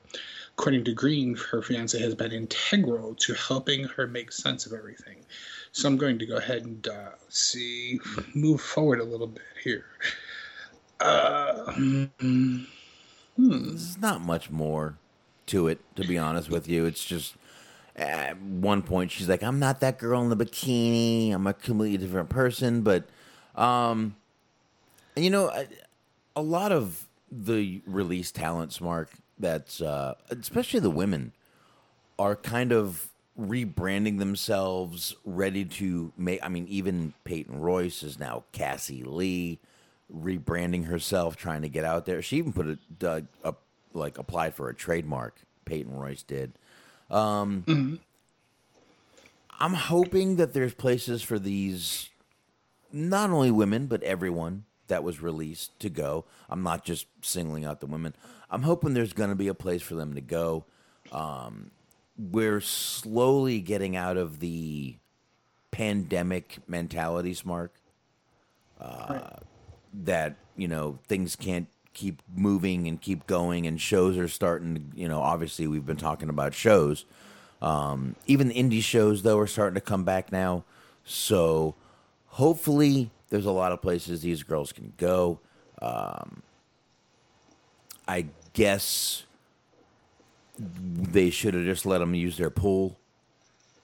I guess so. the, the sort of the, the, the point that I was at, I, I had gotten lost there, but the, the reason why I brought this up was actually because um, it's saying here without employment at the moment, Green now needs a green card ah, da, da, da, Ah. in order to continue living in the United States. Which she says she's already talking to Cardona about. Quote, when I was released, a lot of people were like, hey, you're okay, you're a good hustler. But I'm like, yeah, but I'm Canadian. Which, I mean, okay. I have to get a visa and a green card. I have to figure out a way to live here. Green said I was released on Thursday night, and on Friday morning, Matt is on his way to Wisconsin ill. I texted him saying, We need to get married, so you need to think about when this is happening. So, sort of accelerated the deadline there in terms of uh, when this wedding is going to end up happening. Well, I mean, listen, it's not like he's marrying her just to stay in the country. Um, you know, and and it, it, it's pretty. Uh, listen, I'm. It's pretty shitty that she. I honestly, number one, I didn't know she was Canadian. I didn't know she came down here from Canada on a uh, on a work visa. So I had no clue. hmm I didn't either, actually. To be fair, I mean, I I really wasn't all that well versed with her career on the independent scene. I saw a couple of her matches, but I wasn't really that familiar with her when she got signed in the first place. So I I didn't know that either. It's just amazing how these Canadians blend in. I'll tell you. Uh, That that's the thing is that you know, Canadian you, you can't tell that they're Canadians. I know. I, I'm obviously Like unless you hear them speak. Yeah, I'm, I'm trying to do that thing they used to do back in the day where it's like, well, the thing about gay people. A boot? No, the thing a boot. A boot. Mm-hmm. Uh, but like, I'm obviously completely joking. they could be any one of us. I'm joking, obviously. Please no, that was a fucking joke. Um, but yeah, I, I, I, didn't know she was Canadian. Didn't know she was here on a work visa. But um, listen, if uh, if they end up getting married a little early, like I said, it's not like they haven't been together for a while, and he's just marrying her for that reason. So I don't know. I guess all we can do is follow this story and keep going, Smark. hmm Yes, I mean to be fair, yeah, like you said, it's not just so that you could stay in the country. I think he, uh, in my opinion, he's maximized his potential here. So you might as well go ahead and just lock it on in. You don't want to hit the bar again. You don't want to risk having some whammies. No, lock it down. Lock it down. Mhm. I agree. I agree. I would lock it down if I could. So, all right. I guess from here we get into the main thing. Um, I gotta tell you, on this little subject is a little, I'm a little torn, but uh, let's try to talk it out here a little bit. Um, Mickie James, oh, excuse me, Mickie James, um, shared a little Instagram post. Uh, WWE, obviously, we know she was released by them. They sent her her stuff. And when they sent it to her, it was in a garbage bag in a box. Smark. Um, I'm not up in arms like, holy fuck, this is the most disrespectful thing you could do to someone. I'm not. But let me shove that in there. This is a very profitable company. You would think they would have a little more class Tact. tact, class, um, something that they wouldn't just ship you your shit in a garbage bag with a little green tag that says Mickie on it. Um, and you know, a lot of people were like, "Oh, this is just a picture." She did take a video of this on her Instagram. I could play it if you want me to. I don't think it's a very long video. Let me see here. How long is this? Let me see. It's. I mean, it's seven seconds. I'm. I'm not gonna play this. I'm not gonna play a fucking seven second video for you guys. I'm just not gonna do it. Um. So I'm. I'm. I'm not gonna play that. Um. But she did put out a video. Now again, am I up in arms? No, but their clothes. Could you not have just I mean, the garbage bag is kind of why do you have to do that? But this also, Smark, has kind of caused a chain reaction, if you will, of people complaining that they've got their stuff the same way. Maria Kanellis is uh, kind of forefront in this, saying she got her stuff the same way. Um, and Maria is also saying that Vince McMahon needs to step down because of this. Good Um, luck with that. Vince McMahon needs to step down because of the fucking garbage bag. Uh, I think our priorities in this world are fucked up. But now, Smark, just let's say you were a a wrestler and got your stuff back. And again, I know they're not going to let her back in the building to get it, but in a garbage bag in a box. Mm-hmm. Would how would you feel? Just, just, just, just let it out, Smark. Just, just let it happen. let it go. Let it happen. Just, just let it go. Well, I tell you what, I've been up and down these roads, sweating and bleeding for this damn company. I fucking twisted my ankle in Tupelo, Mississippi. Nobody goes to a goddamn house show in Tupelo, Mississippi, and for what? Um, hey, you want to be the role play? That's what you get. Um, anyways. I would be insulted. I mean, me as a person finds it a little bit amusing because that's like just seems like a super like passive aggressive like dicky type move where it's like, ah, this is what we think of you. Here's your shit in a trash bag. But like, if I was a wrestler there, I would be offended, especially if I was somebody you know like Mickie James who had been there for, I mean, not you know from not consecutively, but she had been with the company for like better half of a decade. You Right. know, Right, right, in terms of just her overall stint, you know, combined, but um, you know, sort of helped popularize the sort of modern wrestling, women's wrestling that we're seeing now, you know, Mhm. or you know, the matches that she had with like Trish and Lita and all of that, you know, that kind of stuff. She was one of the more legitimate people at that time. So for somebody who has a sort of tenure and longevity as her, I'd feel a little bit insulted that they're like, "Here's your shit in a garbage bag." Yeah, here's your trash. You know, here's your trash in a trash bag. Um, now, this, like I said, this kind of lit a fuse, if you will. Um, Stephanie was uh, compelled to comment after this. Um, and by the way, Mickie's tweet was uh, "Dear at Vince McMahon." I'm not sure if you're aware. I did receive my at WWE care package today. Thank you. Always blessed and grateful. And that's where she just put the garbage bag right there. So that was her tweet. Um, Stephanie, like I said, was compelled to jump into this and put, I am embarrassed you or anyone else would be treated this way. I apologize personally and on behalf of WWE. The person responsible is no longer with our company. Um, Triple H kind of basically said the same thing in a different way. Um, so, you know, I mean, on the heels of all the other firings, this was kind of like another reason for them to fire people. But I would say, go Get ahead. to the heart of the matter. Yes. the the not only Mickie James receiving her stuff in a garbage bag was the biggest news. The biggest news is the fact that they have fired Mark Carrano for this.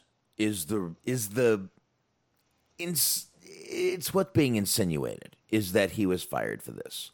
Um, if you ever seen Total Divas, Total Bellas, you've seen Mark Carrano on that show. He's always backstage. He's the head of talent relations and has been for a very long time. But also, suddenly, there's a lot of complaints about him online from people who waited till he got fired to make the complaints. Um, but it's just wow. This this really seems like they were looking for an excuse to get rid of him. And now, Smark, I don't think he was the one sitting there packing boxes and going, "Hey, call Uline and get me a box and a bag." Mm-hmm. But I do think he may have been part of who, you know, was in charge of doing what they did. It just, uh, I mean, again, this guy was really high up there in the company. Again, he's been there a long time. He has a lot to do with who get who gets signed, who doesn't, and who gets a push and who doesn't. Um, but uh, looks like they were looking for an excuse to get rid of him. That's my opinion. What do you think? Well, and I mean, uh, just a matter of. First off, I will say I was sitting there Thursday, like Thursday night, thinking to myself, you know, at this point, we this time last week, all those releases had happened, and like the whole sort of wrestling world was in a frenzy, and I was like, man, kind of an uneventful week this week, huh? Like we, we don't, we're not going to have anything like that to talk about this week. And then I go on Twitter like soon thereafter, and I'm like, oh well, we've got a show. Boy, oh boy, do we have a show. Um, so you had sent me an article here from Wrestling Inc. to sort of elaborate on what you were talking about, and it was there was a big shakeup that had been occurring the last couple of days. Uh, incidentally, not related to, to directly related to what had happened, but in the article, this is from this is on the twenty second, so presumably a little bit before, actually yeah, before Carrano had gotten fired. So it was. Uh, it says on a related note, Mark Carrano remains with WWE and Talent Relations Department, but apparently is no longer working as a senior director. There had been speculation on this status after Laurinaitis took back over as the head of Talent Relations in early March, a job he previously held several years ago. So the long and short of that is that he had already been demoted. So it, like it seemed more like a well, this isn't a big deal anymore. Like we're looking for a scapegoat and here is your scapegoat. Mm. Like the thing is that, and I, I see people that are sort of celebrating that this, you know, the big bad, the Wicked Witch of the West is has perished, but has it really? Like I can't, I, I don't feel like you, you you raised the question: Is this really him that was the one that was sending it, or was he just like telling some fucking intern to do it? Right. Which is a good question. Uh, the other question is like, he wasn't. Do you really think that he was sort of acting on his own sort of free will? This was like just his rogue actions, or is this sort of just the way that they treat people? Is that sort of the environment that they've fostered over the years that just of treating people like garbage? Like time and time and time again have we talked about just various ways that they have fucked talent over and they've sort of just had a very lackadaisical way of caring about the people that work for them. You know any number of things you could we could reach back to and talk about you know the, the fucking plane ride getting back from Saudi Arabia where they got stranded the fucking mm-hmm. all the Twitch issues that they've had and all of these other things they have for a very long time been pretty shitty to a lot of their employees. So I don't think getting rid of one person who may or may not have been responsible for this is really going to do much of anything. No, I don't think so either. But again, like you mentioned, there was a, a little bit of a shakeup. They did get rid of more employees. Um, Mead Rust, who's been with the company for a very long time, um, uh, not a very long. I'm, I'm sorry. Mead Rust has only been with them for two years. Um, he was one of them. He was the vice president of communications. Joe Villa has been with them for 22 years, and he was the manager of publicity and corporate communications. So, it, once again, they're just kind of almost looks like they're just kind of trying to reshape their cover up.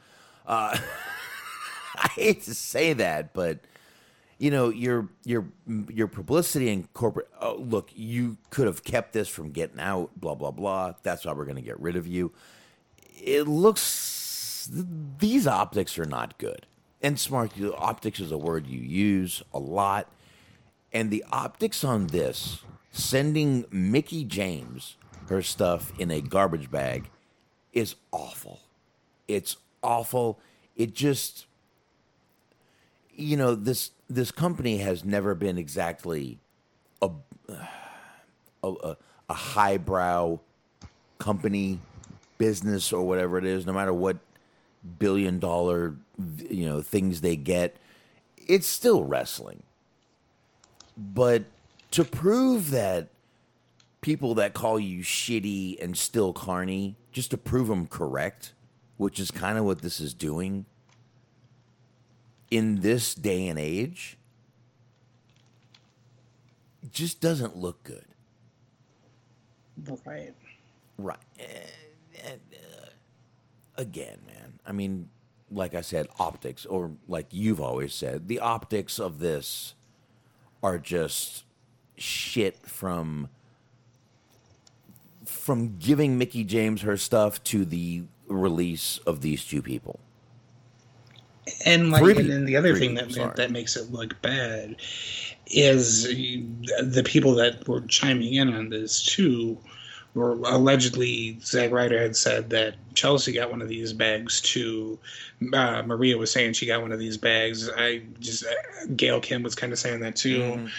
Um, that and that Carrano was kind of a piece of shit to her, and like it, it's sort of there's all there's a very common theme here where the only non-female that had ever really said anything about having a bad experience with Carrano was uh, I forget who he was at the time, but Fred, Fred Rosser or whatever his name is now, who used to be Darren Young, said that he was very sort of unprofessional with him and he sort of lorded over the idea of you know him losing his job numerous times as sort of a threat. So i mean it, it seems kind of interesting that this is specifically how they treat certain women or just women in general i guess that that leaves potentially all kinds of you know backlashes that they could face for that. And it's like you know you just know just based on the way that the product ha- was or has been for a very long time that women's wrestling was never really at the forefront for them until just recently Right. and there's a lot of women that they sort of just kind of very honestly and openly treated like shit. So it's like you're you're digging up some potential some skeletons with you know the way that this ended up playing out. Yeah, and uh, Fred Rosser, um, formerly Darren Young, made a few more insinuations that basically the guy was. I mean, I, I believe he said he was kind of making gay jokes and stuff towards him too. So I think we're going to find out a little more about Carrano as things go. It's amazing that once someone is gone, that's when you've got the uh, cojones to start talking shit about them. But ain't that every job? Every job, the guy that just got fired, you blame shit on him for what is it? Two weeks? About two weeks, Mark. Yeah, pretty much. Yeah, yeah. About two weeks, you start blaming shit on these people. So that's that's just how most jobs go. But um, let oh weebs, oh weebs, Mark Carrano, and no gaze off, right, Darren? Instead of no days off, no gaze off. I get it, you son of a bitch. That can that no, rascal. that's not the name of the show. Don't even say it. No, I was, I was gonna call him a, a rascal, a rapscallion. I think son of a bitch is a bit much. It's a bit flagrant. Aye, this is a lighthearted game. yeah, yeah, yeah. You know what? Oh, we boy. are though going to end on Hey. a light-hearted note. Smark, go ahead. you were the one that decided to read it, by the way, so this is on you too. Of everybody, course. everybody has dirt on their hands on this. I will say real quick here, though, while we're talking about you know like a shakeup, because you had been reading that, uh, or that they it's been reported that there was a bunch of other heads of talent relations and different departments that have been sort of fired or shuffled about very interesting. Like, what what do you think about the fact that this Nick Khan is basically starting to kind of shuffle his own people in, and it seems like he's actually actively taking a role in leading this company and not just being somebody that's there for Vince to yell at and point fingers at. Seems like this guy's got Vince's number. yeah, because I mean, we're already seeing, um, you know, it had come out this week that before he took the job with WWE, he was an agent for Adnan Virk, mm-hmm. who is now the Raw commentator. And we saw on SmackDown today, Megan Morant is the new backstage correspondent. So he is getting these people with these you know backgrounds in sports, it's sort of his people in these positions, and it's, it's very interesting to see that like somebody actually is starting to make these kind of big moves, shuffling executives, getting new on-air talent involved, where it's like there's actually somebody with a direction that seems like they have they have some clout and they're not just being there to sit in a boardroom and get yelled at because for the longest time anytime we would see somebody be hired on as an executive for them and just be like well what's the point like they're not going to have any pool, they're not going to have any say vince runs everything well it seems like the reins are no pun intended maybe pun intended we'll see are being loosened a bit Yeah, a little bit. Looks like he's listening to someone. Um, listen, eventually someone's got to get the guy's ear. Looks like this guy might be the one to do it. Um, s- I mean, it, there's changes going on. Are the changes going to be good? We just need to wait and see. And you're right. We did see a new. Uh, I, I I thought she was new, Megan Morant. Um, good, good, but uh, we'll just have to wait and see what what happens. But it definitely looks like this guy's got his ear and his attention, which uh, is a good thing. I think, but we'll uh, we'll see. Um, to end on a good note, though, Smark. Sure. We know Snoop Dogg is uh, involved in wrestling. We know Matthew McConaughey has shown some interest in wrestling. Wouldn't you want to just hear those two guys riding in a car together and chilling? but of course if only there was a way to hear such Well, there is. All I have to do is hit play. Here we go. Mm. On the road again. Just can't wait to get on the road again. you wanna rock with me right now? Come on. Hero all night. Do what? And party every day. You want to sing a Snoop tune with us? Drop it like it's hot. Drop it like it's hot. Drop it like it's hot. When the pigs try to get at you, park it like it's hot. Sipping on gin and juice. What do you? Laid back. With my mind on my money and my money on my mind. All right, all right, all right. Oh, Snoop Dogg and Matthew McConaughey just hanging out together just makes me smile.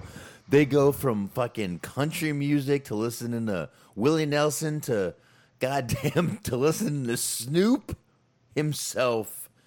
And we even got it all right, all right, all right at the end of it. God damn, that made me happy, Smark. Mhm. As we've said, three people who can't pass a piss test. There's there's there's some serious wellness policy violations going on there, but it seems like they're having a really good time. They are. And uh, I don't know why. I just, I just, I saw that clip and I'm like, I'm gonna play that sometime on the show. I actually had it for Wednesday, but uh, I skipped it, and uh, I decided to go ahead and play it tonight. So, um, and you know what? You did a little bit of levity. There you go. And that's really, that's all. I think that's all we got, man. I got nothing else. What about you? Eh, no, not really. Um, birthdays. It's apparently Britt Baker's birthday and John Cena's birthday. So good Oh. for them. Oh. I think Cena's 44 now. Well, I know. I see people suddenly clamoring for him to get back in the ring, and I'm like, who are you people? You exist? Are you from? I, I will say, honestly, though, I will say that, like, for anybody that's been in that Hulk Hogan role of just like the white meat baby face that gets pushed to the moon, of all the Hulk Hogans, he was probably the best Hulk Hogan. All right, if you say so. He, he had some good matches. I mean, like, he, I mean, yeah, they he- relentlessly shoved him down our throat, but he had some good matches. And I see a lot of people like, I can't let that god awful Bray Wyatt cinematic match be his last. And I'm like, why not? It literally would be the perfect match to be his last, or if you want to call it a match, whatever you want to call it. He Bray Wyatt literally went through his whole career, every evolution of John Cena.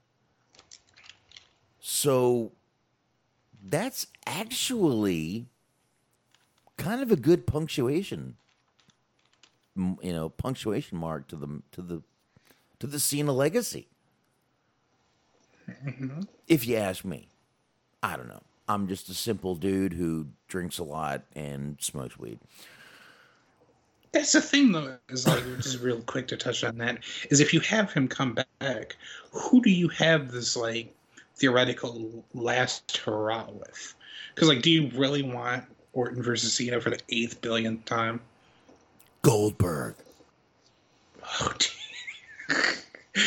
Poor Cena getting fucking concussed by Goldberg.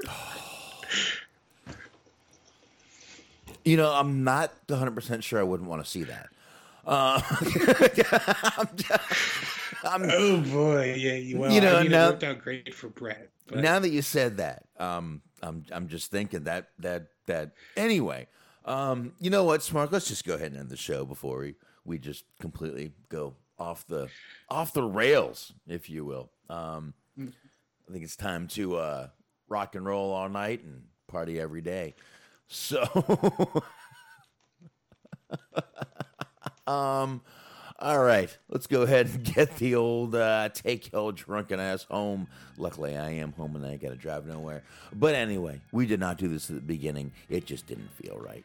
Um, and uh, real quick, as uh, I believe it was uh, was it uh, Sasha Baron Corbin who just said uh, for uh, Mongo, yeah, Weeble said uh, Dominic Weeble said prayers for Mongo. I agree. I definitely want to say that. I mean, like I said, we talked about ALS in, in detail, and um, definitely prayers for him and his family.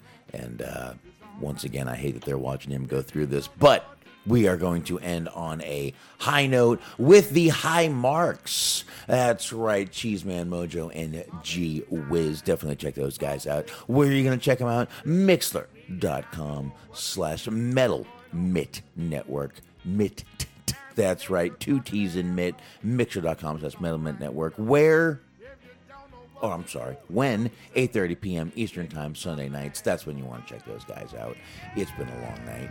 And you guys always want to definitely subscribe to the inhumans over there on the inhuman experience bobby anthem and bobby blades. Check them out over there. All the usual podcast platforms. Subscribe. Binge listen. You will not be disappointed. And of course the everything unscripted podcast. Definitely check those guys out over there. Eric, Doug, Daniel. Find them over there on all the usual podcast platforms, blog, talk radio also, and Stephen Millan. Definitely go over there and check him out on letterboxd, boxd.com slash Stephen Millan, double the L's when you spell Millan. He's over there reviewing films, over 8,000 films reviewed.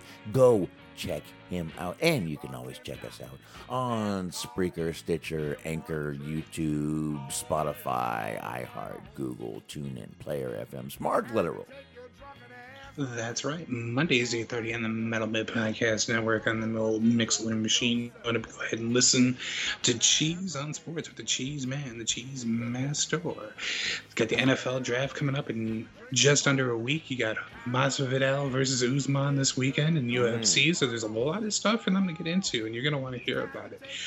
What you're also going to want to do is start your Sunday mornings at 10:30 a.m. Eastern with the Mo Dark City Machine Guns, Mojo and Dirk, and last but never least, be sure to check out our friends at Planet Raconteur. It's Planet Raconteur podcast with Bobby Anthem, Papa Dave Sincere, and Yuck Nasty. All 16 episodes are available for your listening pleasure. So be sure to subscribe so that you'll be prepared for season two. There you go. Tickle your ears and tickle your rears. Listen to all the shows we just mentioned. Oh, yeah. All right. On that note, we will be back Wednesday night. We're going to be talking NXT. We're going to be talking AEW. Little, little, little, little, little bit of Raw as least as possible. And, uh, and, You know, um, coincidentally, since you said it, I believe that Bobby is capable of both tickling your ear and your rear at the same time. I do He's a gifted so. man, from what I'm told. Just sit on the speaker like Howard Stern. Um, There you go. Just let Bobby do the work from there. But uh, all right, and uh, ooh, Sasha Baron Corbin with the last note. I hate Raw. Way to go, Sasha Baron Corbin. That's why we're going to talk little about Raw every time now from now on. We're just not going to, again, you're 48 hours removed from it. No one needs to hear what we need to say about it. You've heard it. You don't care. We don't care. So why the hell are we going to even bother? Anyway, on that note, I appreciate the chat room joining us, of course. I appreciate the downloaders. I appreciate everyone. I appreciate Smark over there. And Smark, Wednesday night, we're back.